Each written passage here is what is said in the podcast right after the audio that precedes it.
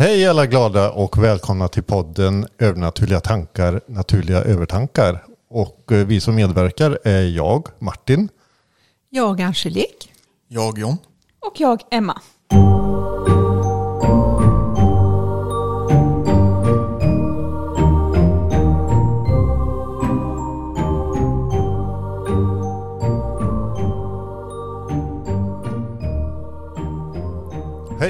God söndag allihopa. Nu kör vi en ny podd idag. Och eh, vi tänker att vi inleder med lite klassiska spökerier. Vad är klassiska spökerier? Tänker ni? Och det undrar jag med. Nej, men. Ja, jag frågade faktiskt det förut. Vad, vad är det? Vad är vi ute efter? Alltså, jag tänker ju från det man själv växte upp, vad som var klassiska spökerier då. Då pratar vi alltså Grå Damen, Vita Damen, eh, spökeri på Lövsta slott. Mycket damer. Mycket damer. Mm. Eh, och det var ju de här klassikerna då. Det var någon dam som gick runt på ett slott eller en herrgård eller så, och så vidare. Eh, och oftast var det i negativ bemärkelse. De eh, förebådade någonting. Sen har vi andra klassiska spökerier vad det gäller som till exempel en gammal eh, häst och kärra som kommer Mm. eller en sån här eh, finare vagn. Så här, eh, svart som en likvagn. Mm. Ja, eller huvudlös eh, Nick. Eller, Undrar varför allt Nick. skulle vara, ja, det är från Harry Potter. Okej, undrar varför allt skulle vara damer då? det vet du. Alltså, Varför aldrig vita mannen? Det har du rätt i. Det är ju alltid vita damen eller gråa, svarta Ja. damen. Jag, jag, jag vet inte, men om man tänker om det så tänker jag väl av att damer var mer utsatta. Mm. De var mer livegna. De fick, eh, det var ju mer ett patriarkat så att säga. Mm. Så att damerna på något sätt är väl damer som eventuellt har, ja, Ja. som har Mm. råkat illa ut helt För enkelt. det är väl det som handlar om att de, man har en historia, eller en bakgrundshistoria kring dem. Att de har blivit dränkta eller att det är något, som ni säger, lidande. Ja. Men de dränker ju bara sina sorger medan de blir dränkta bokstavligt talat Ja. om man säger så. Nej, men det, var, Mm. det var ju mer patriarkaliskt så Mm. på det sättet. Eh, Kvinnan fick finna sig väldigt mycket. Mm. Men Ja. har någon av er sett någon vit dam? Svart dam? Brun? Nej, faktiskt inte. Är Ja, oftast är det vid slottsmiljöer också. Varför? Eller herrgård. Husfruar och... Det är ju, alltså, om det inte är någon eh, tjänarinna någonting som har råkat illa ut, någon piga någonting så där så är det väl oftast en eh, grevinna eller Det sånt. hade faktiskt vi, där jag bodde ett eh, hus i Småland när jag var barn. Då var det ju ett, eh, ett stort herrsäte som låg nedanför en kulle eh, från oss. Och, och då var, gick ju historien att det här herrsätet hade brunnit ner. Och där kunde man ofta se, det såg ut som tjänarinnor som stod i skogsgläntan. Och eh, ryktet var ju att det var en huldra då som stod i skogsgläntan eftersom det var precis i skogen. Men eh, vi analyserar väl att det var då en av tjänarinnorna som tillhörde det här stora herrsätet som låg där. Och vad skulle en huldra vara? Huldra är ju eh, en mytisk, eh, ett skogsväsen kan man väl säga, som lockar män i fördärvet, framförallt män. Att eh, hon tar in dem i skogen eh, och de lockas av hennes skönhet. Och sen så dränker hon dem. Jag tror jag har träffat henne. Är det jag? Nej, men eh, och det kanske det var också, för det är ju småländska skogarna upplever jag har ju fortfarande den mystiken kvar som inte många andra delar av Sverige har. Mm. Eh, Det är väldigt mycket urskog. Eh, Men just den här kvinnan tänkte nog jag personligen i alla fall var eh, en tjänarinna av något slag. Så huldra är ett uttryck för det. Huldra. Det kallas huldra. Ja, Huldra, eh, det, Nej, ja. Ett väsen. Ja, ett väsen. Det finns ju olika namn på det. Vittror heter de i Norrland. Eh, Men Huldra heter de också i Nor- eh, Norge. Eh, Så att det är egentligen olika benämningar på samma sak. Men det är ett skogsväsen som ofta tar formen av en vacker kvinna. Och så är de ihåliga i ryggen och så har de en svans. Men tänk om det kommer någon och möter henne och tänker, fy fan vad ful du är. Nej, Ja. jag skojar bara. Ja. Du, du säger det är en vacker kvinna liksom. Ja men det är för att mannen ska bli så betagen av hennes Nej, skönhet tyck- att han följer med. Är det typ troll då? Alltså? Det ska ju inte vara ett troll egentligen. Men det är kanske trollliknande för hon är ju inte god. Men ser hon alltid likadan ut? Det tror jag inte. Nej. Eh, Jag tror att de tar olika skepnader beroende på vad du anser är skönhet. Okej. Jag tror det. Ja. Där är jag lite Men osäker. den här gången trodde du inte det var en huldra. Eh, inte just den här kvinnan. Sen fanns det säkert, för många pratade, eh, hade vi fester och så hemma så var det många som pratade om att de såg den här vackra kvinnan i skogsfråt, eller skogsgläntan. Eh, och vid något tillfälle så sa min styvpappa att han var ganska säker på att det var en huldra. För hon vände sig nämligen om och då var hon ihålig i ryggen. Eh, men jag, som jag minns det, jag var ju ganska liten, men som jag minns det var det vid två olika eh, platser. Det ena var lite längre bort där herrsätet låg och det här låg mer mot, man kan ju säga att det här, hela huset eller hela gården låg i en glänta, så det var en sluttande backe ner på typ 90 graders vinkel. Eh, så kom man till den här gården och det var ju ett hus som var ganska gammalt och så gick man en väg och så kom eh, hagarna och så stora stallet där hästarna var. Och omringat av detta så låg skogen. Eh, och tittar man åt ena hållet så låg det gamla herresätet som, de då, som brann ner, som man då sen byggde den här nya gården. Eh, Men sen om man tittar åt andra hållet förbi stallet kan man säga, det var där många sa att de såg huldran. Så att det var åt olika eh, håll. Mm. Men det är ju som sagt, Ja. Absolut. Intressant. Men sen är det inte konstigt om det spökar pigor och sånt råkar ju illa ut för också just på herresäten och slott. Mm.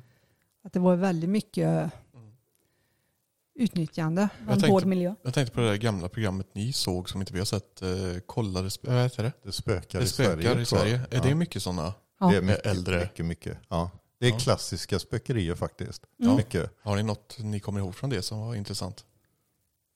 Mm, nej. Så. Nej, för jag känner personligen att jag har nog inte koll på de här klassiska spökerierna som man säger.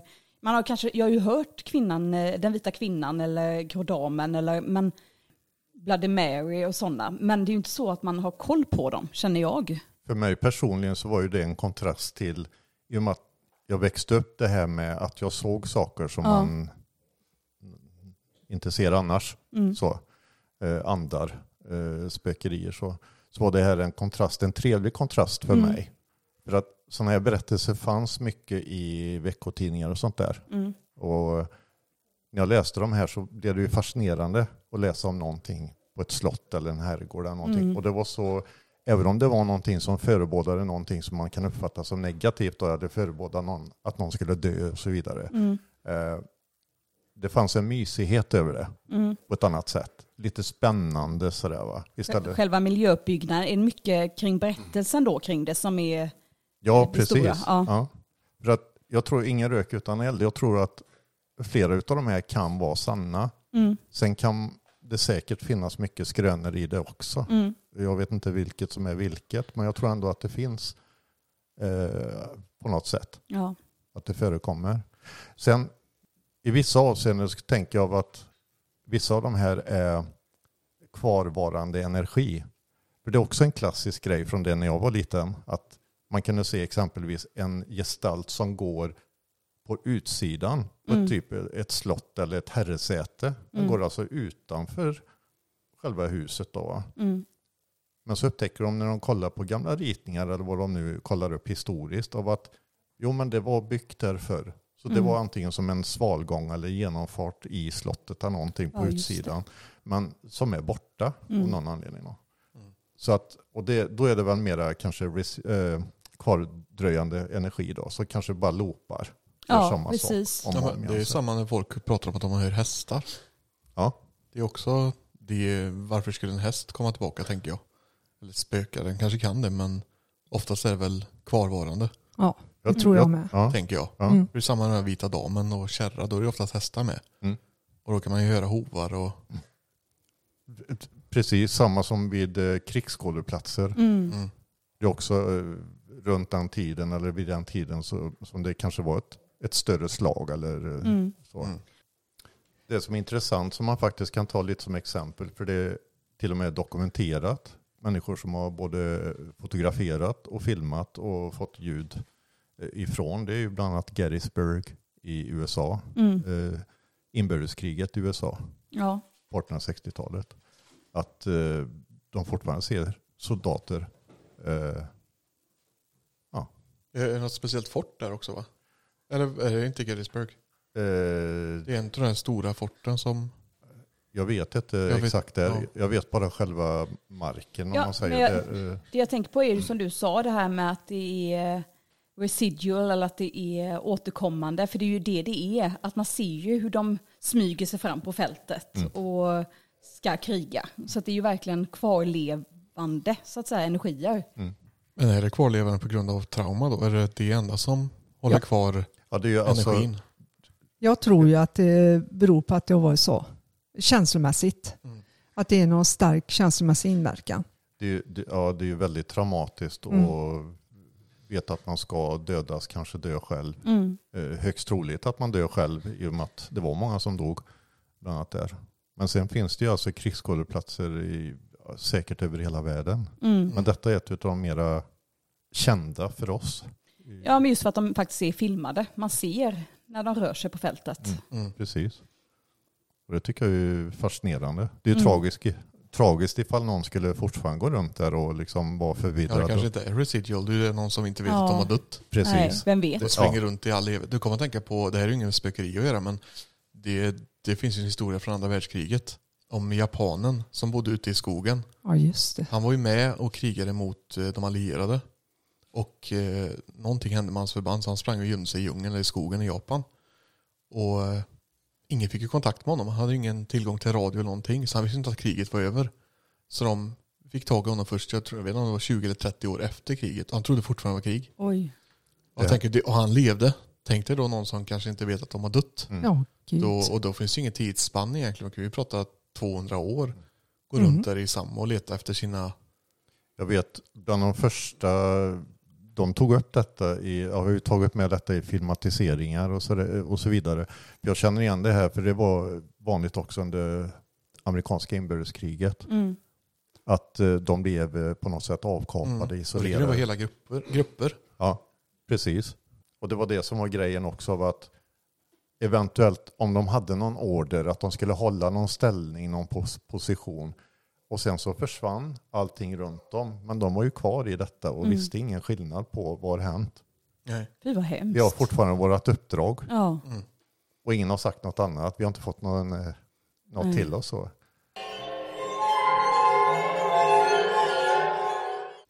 Jag funderar på en sak. Eh, Just sån här kvarvarande energi som går i loop, som Vita Damen och allt det här. Eh, Kan vissa av de här energierna påverka levande människor? Ja. Mm. På vilket sätt? Jag tänker så här, det som inte är en intelligent energi, så att eh, kalla det, eh, som är då en kvardröjande, kvarvarande energi, alltså någonting som loopar, som gör sin grej Om om oavsett och vad du gör Ja, eller mm. inte. Men att du, du kan se det, uppleva det. Det kan vara beroende på människans, alltså den person som upplever det. Om det kan påverka, ja det kan det göra. Om den ser någonting som den inte kan förklara. Om den blir rädd för det. Mm. Eller om den liksom bara ser, wow, vad coolt. Men det är inte så tror ni att den här loopande energin kan följa med en hem? Om jag går på ett, om, i, i skogen exempelvis ser eh, en eh, människa gå förbi, att den kan haka på mig för att den... Nej. Det tror Nej. jag inte. Nej. För att detta är ingen energi som är aktiv på det sättet. Nej. Utan det är en kvardröjande energi som bara gör sin grej oavsett vad du gör eller inte. Mm. Jag tänker om, om den kvarvarande energin påverkar ditt, din egen energi så att du har lättare för att bli ansatt utav en intelligent energi Mm. om man drar väldigt långt. Det kan ju- alltså för jag menar, hade, folk inte blivit påverkade utav de här eh, kvarvarande energierna så hade vi inte haft historier. Jag Nej. tänker mer av att man kanske blir påverkad av själva upplevelsen. Mm. Och att man sen liksom utifrån det då, eh, vad man väljer att göra eller inte göra utav det. Mm. Men kan det inte vara så att man helt plötsligt blir mer öppen? Om man aldrig har trott på någonting och upplever. Det kan det ju bli vare sig Jo. det är en eh, intelligent energi eller om det är en Ja. kvarvarande. Absolut. Ja. Absolut. För det finns ju vissa ställen, vi pratar ju om vita damen och alltihop och att kvinnor många gånger råkade illa ut och så. Men det finns ju även kvinnor som var riktiga härskare och det var deras hem. Mm. Och då är frågan, är det kvarvarande eller är det intelligent energi? Det kan ju bero på hur de var när de levde då. Var Ja. de så eh, över sitt territorie så är det klart att det kan finnas kvar. Men sen Ja. vet jag inte hur mycket makt de har fortfarande. Det, Ja. det- alltså en variant av det kan ju vara just det av att hur eventuellt fästa de var vid eh, sitt liv. Mm. Hade de en, en eh, god position och kanske alltså, älskar sitt hem helt enkelt Mm. eller vad som helst som gör att de inte vill släppa det. Jag, jag vet inte, men det är ju Ja. bara någonting man kan ponera Eller jag runt. tänker om man har kvarvarande familj, familjemedlemmar som gör att man vill inte gå vidare för att man känner sig inte klar än. Det är också en variant. Ja, Absolut. Och det, det har vi ju stött på i våra arbeten också. Att Mm. det, det finns de som dröjer sig kvar.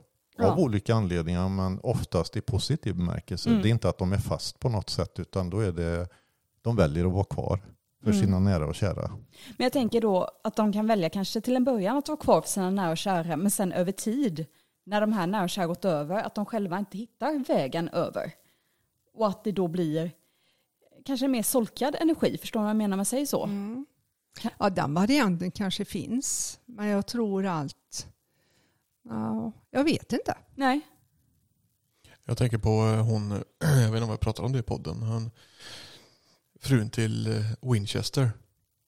Ja, just det. Ja, Jag just tänker ett sånt, sånt scenario att hon eh, hade ju inget direkt trauma i livet mer än att hon var rädd för de som hade dött på grund av hennes makes uppfinning. Men jag tänker om man skulle åka till hennes hus, skulle hon vara kvar där på grund av att eh, platsen är så bunden till henne eller hennes energi är kvar bara utan intelligens alltså? Det är nog inte otänkbart.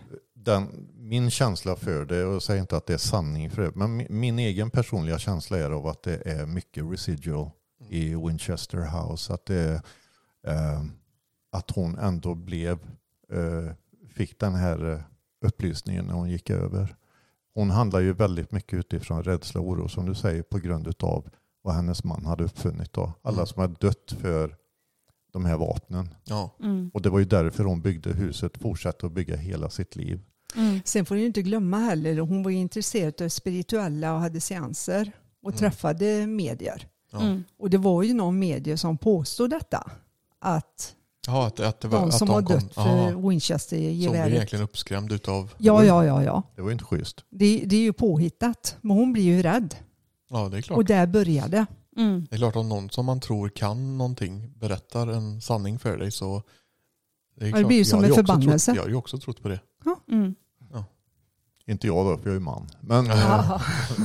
nej, ja. Nej, men det var absolut, om någon skulle påstå det så är det klart att tankarna börjar ju surra oavsett Ja. vad man har för övertygelse eller inställning eh, innan. Och säg då att du redan är rädd för det och någon bekräftar din rädsla, då blir det ju ännu värre. Precis. Men skulle ni då i, i ert jobb kunna eh, särskilja på vad som är intelligent och vad som är kvarvarande? För det mesta så kan, eller har vi kunnat det Ja. faktiskt. Mm. Vad är skillnaden då? Skillnaden är att man får ingen kontakt helt enkelt med kvardröjande energi. Nej, okej. Den, som sagt, den gör bara sin grej. De Liksom. reagerar inte. De, ingen Okej. respons. De går inte till attack. Och de, det är ingenting. De bara Nej. fortsätter, fortsätter, fortsätter. Så själva upplevelsen för människor kan ju vara både uppvaknande och skrämmande Mm. ifall de stöter på någon residual, eh, kvardröjande energi. Eh, men däremot så blir de inte påverkade mer än av sina egna känslor Nej, just det. och sina egna, sin, sina egna tankar då. Mm. I det avseendet. Men då är min fråga, kan man skydda sig mot dessa kvarvarande energier? Det måste man ju inte göra. Kvarvarande är ju inget hot. Nej, men jag tänker om man är rädd eh, och kan man få på ett eget vis få dem att försvinna eller att eh, om det skrämmer en så mycket att ens egen känsla för det. Kvarvarande energi, så som jag uppfattar det, är ju någonting man egentligen inte kan rå på. Nej. För det är ju som en repris. Och i och med att det inte är intelligent så går det inte att göra så mycket. Nej, den bara är. Det är precis som vid gamla Ornsjö herrgård. Där det är häst och kärra och alltihop sånt där till mausoleum- mausoleumet eller kyrkan och gamla kyrkan och så. att Det är ju ingenting man kan, vad jag vet, eh, gå in och påverka. Jag, jag har en idé om att eventuellt att man skulle kunna gå in och rensa luften. Mm. om man säger så. Men det, det här är också starkt förknippat med någonting som har kommit på senare år som man kallar för the stone tape theory. Alltså att det, som man säger på svenska, att det sitter i väggarna Ja, eller det det. sitter i marken på något sätt. att det är någonting som har bundits in eller inlämnats, integrerats i material runt omkring sig. För allting, i alla fall vad vi tycker, eh, och många andra också, att det handlar ju om energi. Mm. Det handlar om vibration, vilken vibration och så vidare. Eh, saker och ting vibrerar på. Mm. Men just att det sätter sig då på något sätt i någon form av material. Mm. Men jag tänker då om man säger, ponera att man flyttar till ett nytt hus, eller ett gammalt hus, men man flyttar in. Och det är en sån här kvarvarande energi. Och man tycker att det är obehagligt för att det kanske går en loop genom eh, eh, hallen exempelvis. Och man vill inte ha den här loopen där. Då kan du få bort den. Det borde man väl kunna? Ja, Ja. du kan få bort Gö- den. Ja, göra en deal så att säga. Flytta ut den lite. Ja. För det, det är ju, till syvende och sist så är det ju att levande människor ska ju, det är ju deras Ja, ställe. ja, ja precis. säga. Sen är det ju rätt smart om man flyttar in oavsett i nytt hus eller gammalt hus. För det beror ju på marken också att den faktiskt eh, kanske visar lite respekt. Ja. Förklarar vem man är och säger att vi kommer bo här nu och allt sånt. Det tänker vi inte på. Nej. För har vi köpt det så är det mitt. Ja. Det jag tänker på som är med i många serier och sånt, de pratar alltid om om det inte är något traumatiskt på marken så pratar de alltid om att det är väldigt gammal mark här. Men jag tänker hela jorden innehåller väl gammal mark om man ska utgå från Ja. det. Oh ja. Jag tänker överallt har det väl dött folk egentligen. Ja, men jag tänker, de pratar ju ofta, framförallt amerikaner om i serier, att det är, antingen så är det natives, indianer, eller så är det häxor. Det är ju det de oftast, eh, eller demoner då, men att de här leder ju ofta till specifika saker, men det är, Att det är en begravningsplats och... ja, Ja, och det är ju någonting också vi har råkat på vissa som har haft spökerier hemma och de säger så här, men det här huset är nytt, här har ingen dött. Mm. Men det behöver inte vara det att någon dör. Det, det, är ju, det är ju vad som ligger i marken eller vad som har hängt med kanske från andra håll. Men förr trodde man ju det att eh, det måste spöka för där har många dött för det är gammalt i huset. Det behöver inte alls vara så. Kanske, kanske ett jättelyckligt hus. mm, Mm. Absolut. Och sen är jag övertygad personligen också av att när du ersätter någon energi, alltså att man liksom, om, om man säger, man, man trycker undan den energin med sina egna energier, mm, av att på, på något sätt, det får inte samma utrymme eller får inte den platsen, uppmärksamheten på grund av att har du en eh, positiv inställning och allt det där så kan du råka ut för saker naturligtvis och Mm. sen välja utifrån det hur du vill ställa dig i förhållande till det du upplever. Men jag tror också att det kan blekna med tiden. Att den energin får mindre och mindre plats. mm. Så kan man inte rensa ur den på något sätt och ersätta den med något annat så på något sätt så bleknar den med tiden. Okej. Ja. Så att det är inte lika, om man, om man tänker nu då för de som lyssnar och kanske vill ha konkreta tips på hur man kan bli av med eller skydda sig eller vad det nu är mot de här energierna som kanske är i hemmet så är det inte mm, lika stor vikt att man är rädd för residuals eller kvarvarande energier som eventuellt de intelligenta som kan påverka en mer eh, på ett starkare sätt. Alltså en eh, kvard, eh, kvardröjande energi som gör sin grej är ju oftast någonting som man kan uppleva. Det, det är lite kanske som att se en eh, film, eh, ja, en Mm, film eller mm. någonting. Skillnaden kan ju ligga i ifall en kvardröjande energi är en typ av man som kommer springa emot dig i hallen Mm. när du går hemma med en kniv i högsta hugg. Here's Johnny! Han, han ser inte dig för att det är ingen intelligent energi. Nej. Men du upplever det som att det är en människa som kommer rusa emot dig med en kniv liksom och ska hugga dig. Ja. Det är klart, det är en väldigt skrämmande upplevelse. ja, Så, och det vill man ju inte ha. nej, Det vill man precis. inte ha. Så den får man ju försöka på något sätt rensa ut. Mm. Så. Annars så är ju kvardröjande energi bara någonting som är vad det är. Ja. Relativt harmlöst. Ja, Mm. och då är du ju i förhållande till dina egna tankar och känslor då. Mm. eh, hur du väljer att ställa dig i förhållande till det. Så. Ja, just det. All, allting är inte svart och vitt men man får gå liksom från fall till fall så att säga. Ja. Eh, så. Nå, någonting som jag finner väldigt fascinerande det är ju de här ghost hunting-programmen. Mm. Alltså, vi ser ju några stycken olika. Eh, de flesta eh, engelska, amerikanska, de flesta amerikanska. finns svenska också. En eh, grupp, bland annat LaxTon, som är väldigt duktiga på dem och seriösa med det de gör. Det som jag själv personligen kan tycka är lite störande att det är väldigt få av de här grupperna som de åker dit Mm. till ställen det är spökeri, eller så blir de inbjudna. Men sen åker de därifrån Och lämnar allting. och lämnar allting. De får bekräftelse att det spökar men sen händer inget mer. Ja, Och de har nästan gjort det värre för att de Ja. triggar upp allting. Ja. Ja. för att Å andra sidan är det väldigt tacksamt för andra som ska dit och undersöka om det finns kvar. Ja. tänker jag. Det absolut. är lite både och där. Men det är klart, behöver någon hjälp så är det inte så snällt. Och, Nej, Det är inte så tacksamt för de som bor där. nej. Och Precis. inte för energin heller som kanske behöver hjälp. Nej. Men det har alltså, blivit när man, mer och mer Man får jag. kontakt med någon på kanske första gången på hundra år. Och tänker att nu, de hör mig, de ser mig. Och sen åker de. Sen trettionde gruppen som kommer in, de Ja. ser.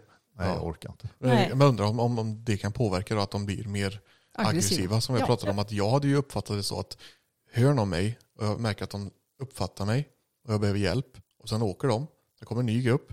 De hör mig. Ingen hjälper mig. Till slut blir det att man blir aggressiv. Man blir frustrerad. Ja, Och då är det ju helt plötsligt negativ energi. ja, Ja. precis. Då kanske hela katolska kyrkan kommer in och kastar vigvatten. Och, Mm. Men, nej, men jag håller med dig Martin, för jag har också tänkt på det när man kollar på de här, att det är väldigt sällan som de faktiskt gör en rensning eller någon form av ritual där de faktiskt hjälper. Eh, dels de över på andra sidan, de som behöver komma över, men också om det faktiskt är av negativare slag, att de ser till att försöka få bort dem. För det, jag har ju tänkt många gånger när vi ser att de, de använder alla de här hjälpmedel som finns nu med elektronik. Det finns ju väldigt mycket eh, saker man kan ta till för att få gehör och få respons. Ehm, men det gör ju också att man ger ju dem mer energi. De som är intelligenta, de får ju energi för att de märker att åh, någon lyssnar på mig, åh, det här är ett sätt jag kan nå fram. Eh, och sen åka därifrån utan att göra någonting med det. Eh, att avsluta på något vis, det tänker jag, det är inte bara att det är okänsligt, det är ganska respektlöst både mot de som bor där men också mot de som är kvar, precis som du var inne på John.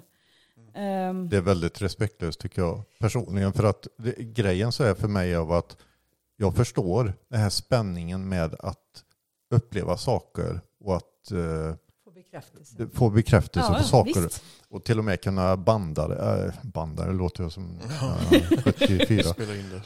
Ja, man spelar in det på sån här apparat. Jag tänker framförallt Mm. de då som vill debanka eller som eh, de tror inte riktigt och så vill de testa att kan vi få respons? Hitta en Mm. logisk förklaring. Ja, precis. Mm. Och Ursäkta jag avbröt dig Martin. Ja, usch. Nej men i alla fall, jag, jag tycker vi, vi har en av de här favoritgrupperna, eh, en av grupperna som favoriter lite och det är de här Foreman Brothers. Mm. De, de är alltså tre bröder, de åker runt. Men när de blir, alltså människor vet att de kommer dit för att hjälpa dem. Mm. Och de, alltså inte bara negativa energier utan även om det är andra energier så försöker de att åtgärda det på något sätt. Mm. I positiv bemärkelse. Är det negativ, ne, nej, negativa energier så försöker de få bort dem. Mm. Sen kan man uppfatta det på olika sätt, eh, metoder, tillvägagångssätt, vad Mm. som är bra och dåligt. För att det här är ju, hur det än är så är det ju ny mark i, Ja. i många avseenden. Man, man gör så gott man kan och förhoppningsvis så vet man vad man gör. När man gör Ja, det får man och de här hoppas. gör det. Ja. det, det man, man märker det att de gör Mm. det. Människor mår bättre när de åker därifrån, från Mm. någons privata hem. Det, det som jag tycker är skrämmande är de här grupperna som de, de menar inget illa, men de, det ställer till. Jag, jag tänker framförallt de som kanske använder sig av hjälpmedel som de inte förstår sig på. Där tänker jag framförallt Ouija board.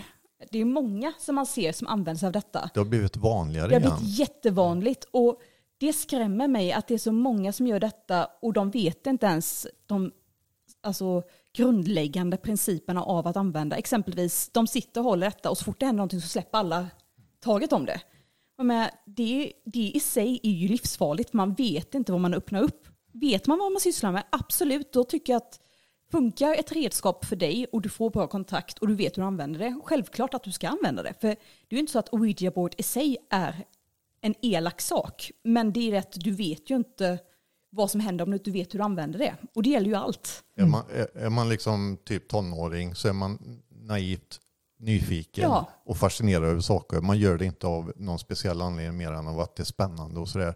Kan jag tänka mig, Ja. som man själv gjorde när man var eh, yngre.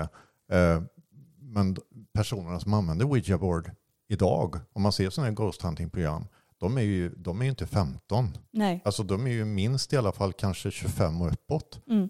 Och många är säkert över 40, 45 år också. Ja. Då tänker jag att de har så pass erfarenhet, livserfarenhet så att de borde väl ha lite bättre koll på vad det är de använder och varför de gör det. Antagligen inte, tänker jag ju då. Ja, För de kanske likheten mellan Ouija board och eh, bandspelare är samma sak. De tänker att de kommer ju ändå...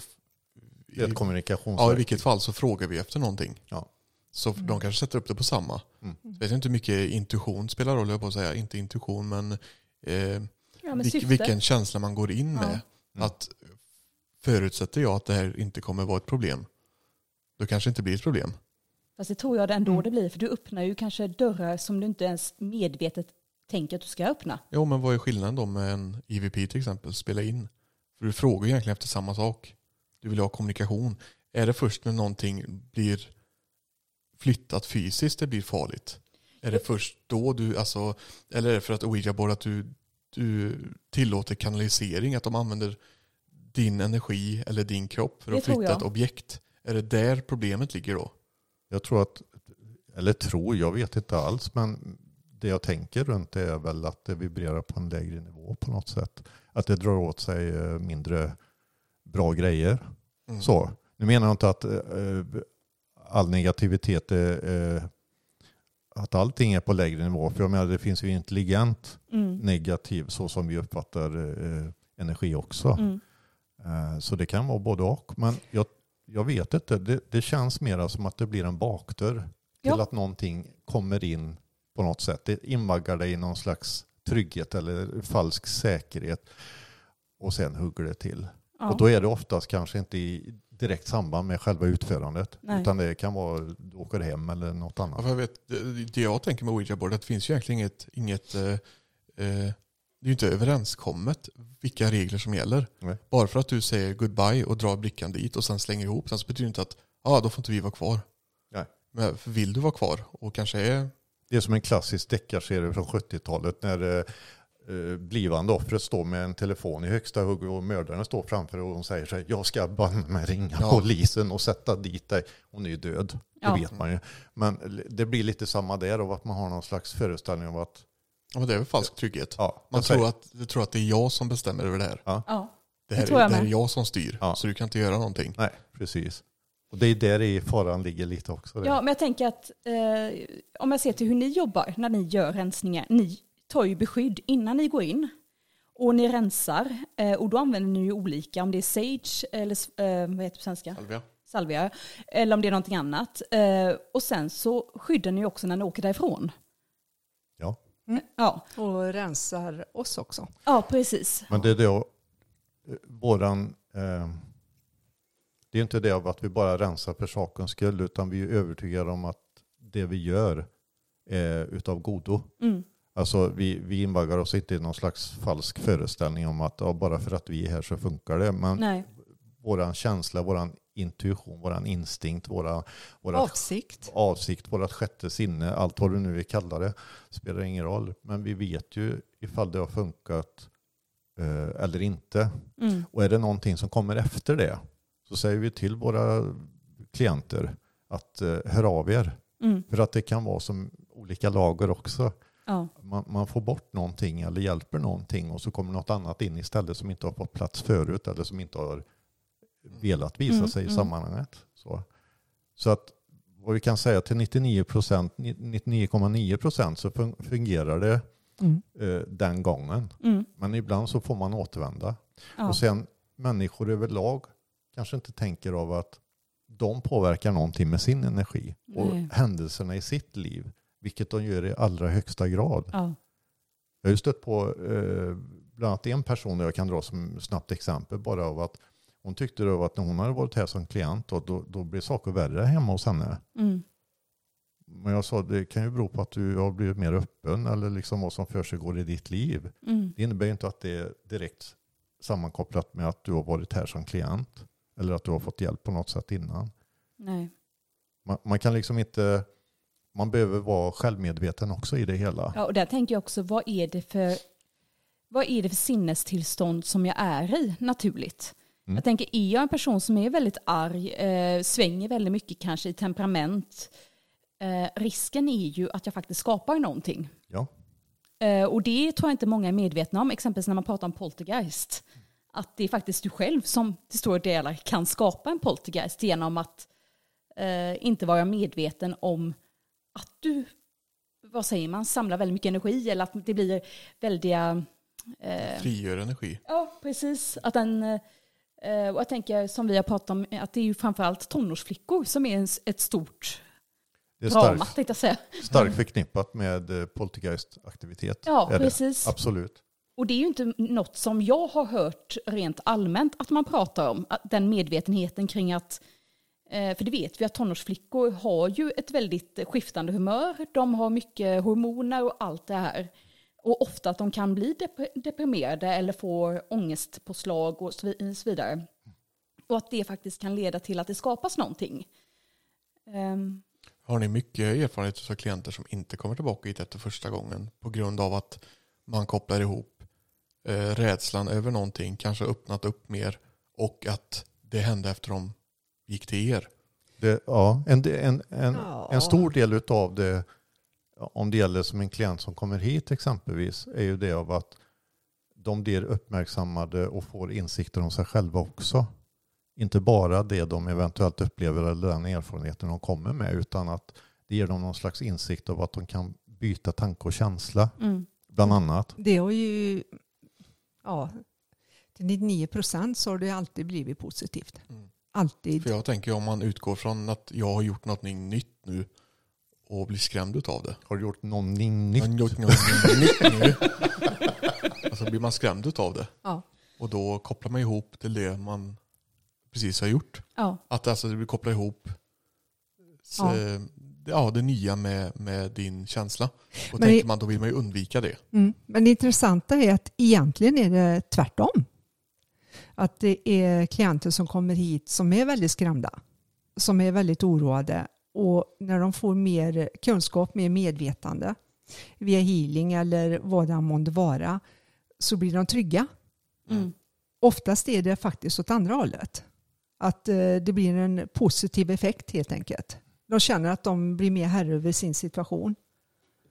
Och att de kan så mycket mer. Vi Mm. kan så mycket mer om vi får redskaperna. Mm. Precis. Det är egentligen, jag skulle kunna tänka mig att om man utgår från er då. Om ni inte hade rensat er och satt beskydd när ni åker och rensar ett hus. Då hade ni ju kunnat ha hur många andar som helst hemma och då hade det blivit lättare att ghosthunta. Ja. Varför gör man inte det då? Då är det ju mer det negativa. Hur menar du? Jag menar att ni hade ju kunnat dokumentera om ni inte rensar utan ni tar med er allt. Hem? Ni åker och rensar. Ja. Ju- Ja, men jag, ja, men jag tänker ur, ur ett eh, ghost hunting perspektiv. Kommersie- Ja. kommersiellt. Ja, då hade det ju varit guldgruvan för då Ja. kan ni ju ta hit alla och då behöver man ju bara vara på ett ställe. Du tänker då att man, man kör en Ed och Lorraine Warren. Man tar hem eh, Ja. Annabelle och, Ja. och alla de här. Ja, jag säger som så, det är ju absolut inget alternativ. För Nej. att få, få hem eh, skiten på ren svenska, det är ju inget alternativ. För det är ju inte det att det får eh, skåpsluckor eller porslin eller något, det är ju det som påverkar psykiskt. Ja. Mm. Och har man nära och kära så energierna kan ju nå via den svagaste länken. Oh, så ja. det är ju, men det är en rätt intressant tanke, men det är inte ett alternativ. Nej. För eh, har man någon gång, har vi någon gång missat någonting när vi har rensat på ett ställe och fått med oss det hem så är det inte så att det märker direkt när man kommer hem. Nej. Det börjar efter ett par dagar, det kan börja med mardrömmar, det kan börja med grejer som man känner, man, vad är detta nu? Först försöker vi hitta en logisk förklaring men sen så märker den här, oh oh. Jag Mm. tänker om man tar Ed och Lorraine Warrens eh, som ett exempel, deras museer där då. Mm. De tar med sig alla. Hur, hur kan de vara så säkra på att de kan skydda sig? Fast de sätter upp all möjlig skydd. För jag menar det är ändå grejer som är väldigt negativa. Det enda man kan säga så här retrospektiv är ju att på, någon, på något sätt så lyckades de ändå med det de gjorde. Mm. Man kan tycka vad man vill om det och allt vad de sysslar med och han demonolog, enda demonologen som var erkänd av kyrkan. Ja. Eh, Fast han, så det var. Men på något sätt så lyckades de. Men- Sen om de lyckades med alla sina fall, för de, nu är ju de väldigt, väldigt kända, Amityville och, och eh, Conjuring House, alla de här Ja. ställena, de är ju väldigt kommersiellt kända så. Men någonting lyckades de med. Ja, sen var det väl katolska kyrkan kom väl eh, jämna mellanrum, var det väl kvartalet eller en gång i månaden Ja. och eh, välsignade. Mm. Och det var ju nödvändigt. Vad och vad vi vet så lyckades de. Vi har ingen jag tänker om, om det är så många negativa, kan inte de gå ihop? Det Det är klart de kan. Tänker- kan de säkert göra på något sätt. Jag hade ju aldrig Nej, velat ha Jag hade inte sånt. riskerat det. Aldrig. Det är Det- samma, Zac Bagan har ju också ett museum nu. Mm, aldrig säger jag. Ja, Som Mm. det, det går ut på samma princip egentligen. att Han tar med sig grejer från olika fall och sätter dem i samma hus. han köper mycket också. Ja.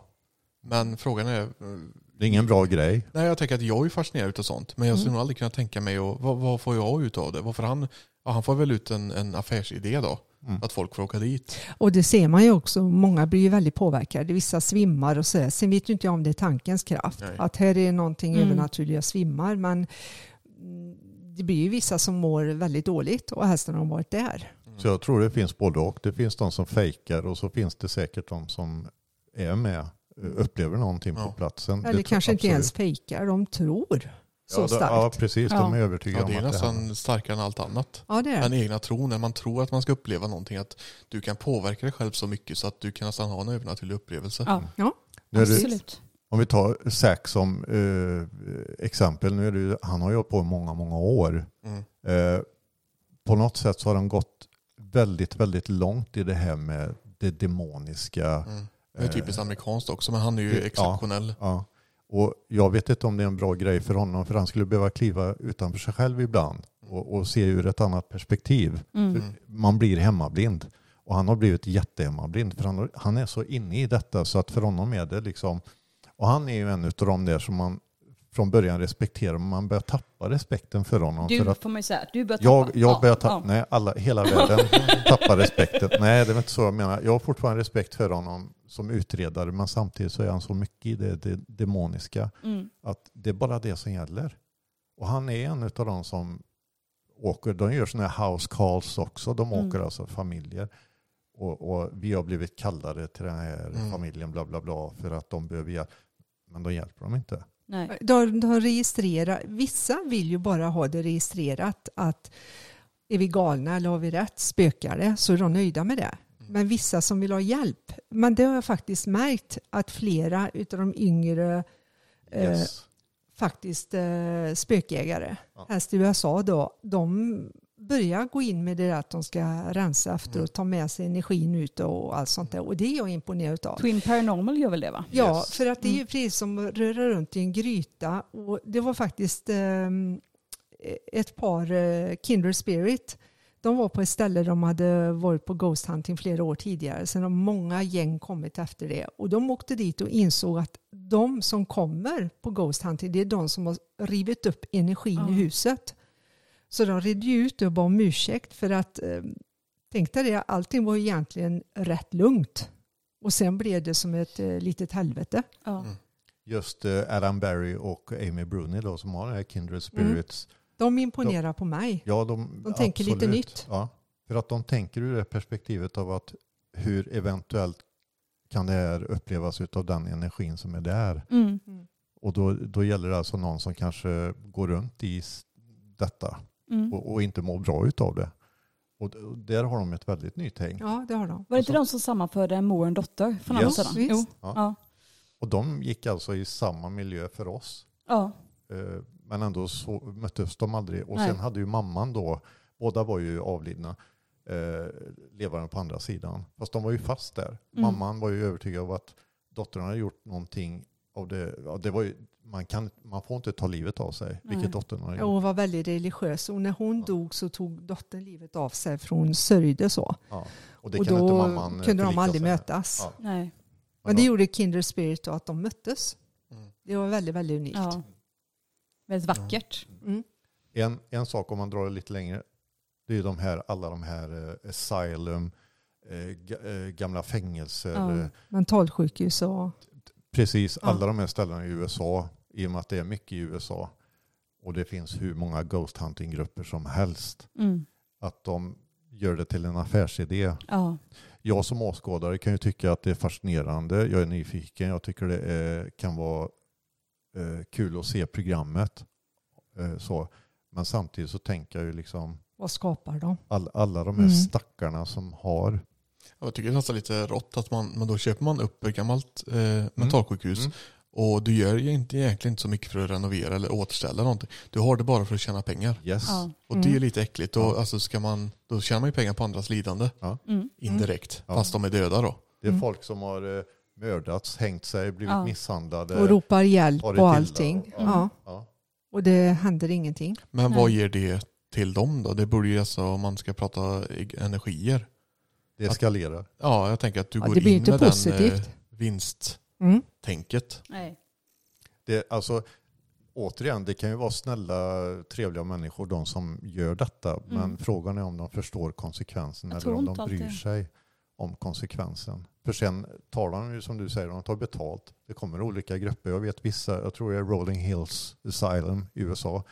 Eh, ett, ställe, ett utav ställena, de har två års väntetid Mm. på att få komma in.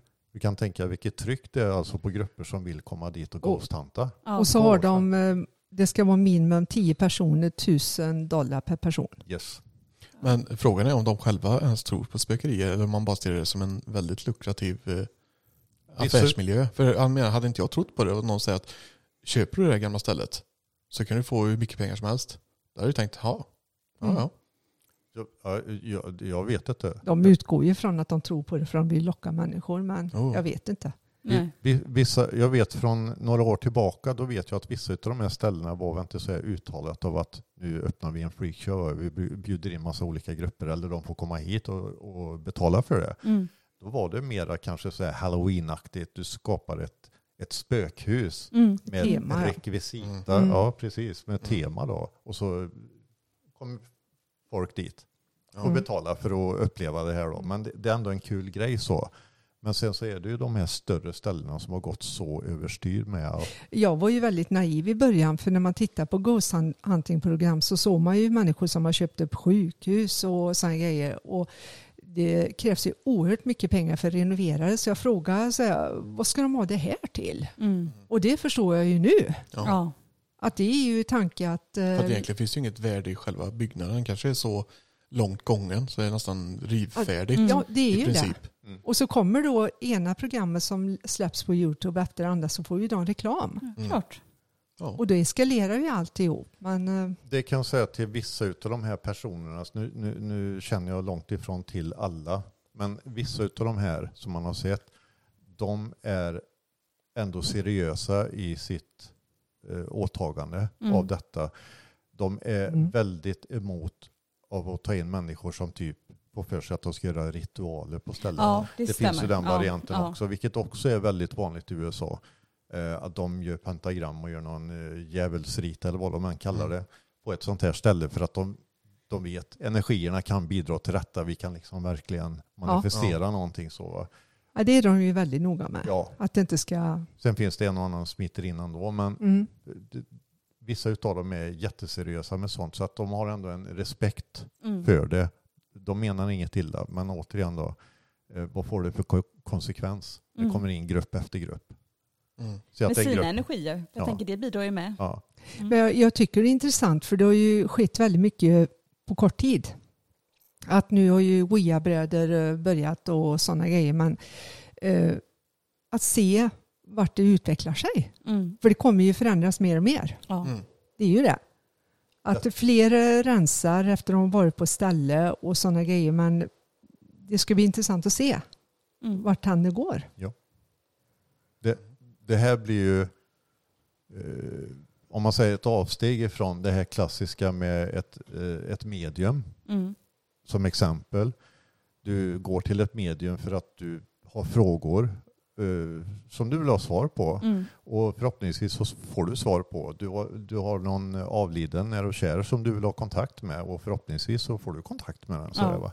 här, är ju alltså för varandra olika energier som högst troligt aldrig har träffat varandra. Mm. Det kommer in nya energier till de här energierna som har farit illa, Mm. väldigt illa många gånger. Och så stöter de på varandra. Mm. Och de ena försöker förstärka saker för att de ska få den här upplevelsen, få den manifestationen, kunna dokumentera det på ena eller andra sättet. Medan de kanske har panik eller är, är väldigt, mår väldigt dåligt. Alltså Mm. det, det, Mm. det, blir ingen god medicin Om man Nej. säger så. Jag tänker som du är inne på Angelica, att ändå, man kan ändå se det positivt att det går ändå lite åt ett positivt håll. Att man Ja. Fler och fler börjar tänka utanför boxen. Att det inte Mm. bara är ett traditionellt Att, ghost. att det finns ett ansvar. Ja. Man kan ju inte bara riva upp någonting och sen säga wow, här fick vi lite EVP och grejer och så går vi glatt hem. Nej. För vad, vad är det egentligen som sker här? Mm. Är det någon som behöver hjälp eller är det någonting som är återkommande som inte är... Det finns ju ett ansvar i allting. Ja. Att det är ju inte bara rusa på och det gör ju vi människor. Mm. Vi rusar på. Det är som jag sa förut, köper vi ett hem så är det vårat hem så flyttar vi in. Vi tänker ju inte, för vi är inte uppfostrade på det viset. Men Nej. vi blir ju klokare och visare hoppas jag. Mm. Tyckte Grace med. ja. Och i det, i- det avseendet så vill jag ju bara tillägga också av att vi är inte ute efter att människor ska känna precis som att de gör fel och att de är dumma. det är Nej, inte nej. det det är frågan om. Men ifall man frågar oss så ser vi ju gärna av att man försöker hjälpa så långt man kan. Och kan man inte hjälpa personligen att man försöker att ta den hjälpen eller hitta den hjälpen någonstans. För att kunna hjälpa. Det är vår uppfattning. Mm. Det är vår uppfattning och det är säkert många andras uppfattning också. Mm. För jag tror ändå att de flesta människor är goda människor. Ja. Så det, det är inget illa ment mot någon Nej. så. Men av olika anledningar så kanske man inte tänker på det eller förstår konsekvensen det kan, det kan ta sig. Så att eh, Mm. Mm. Ja, det var lite gott och blandat. ja, Börja på ett ställe och sluta på ett annat. Så det brukar vara. det är väl härligt. Ja. Ja. Och rundar vi av denna gången också då? Ja. ja, Ja. då gör vi så. Tackar vi. Ha det så gott. Tack, hej då. Hej då. Hej då.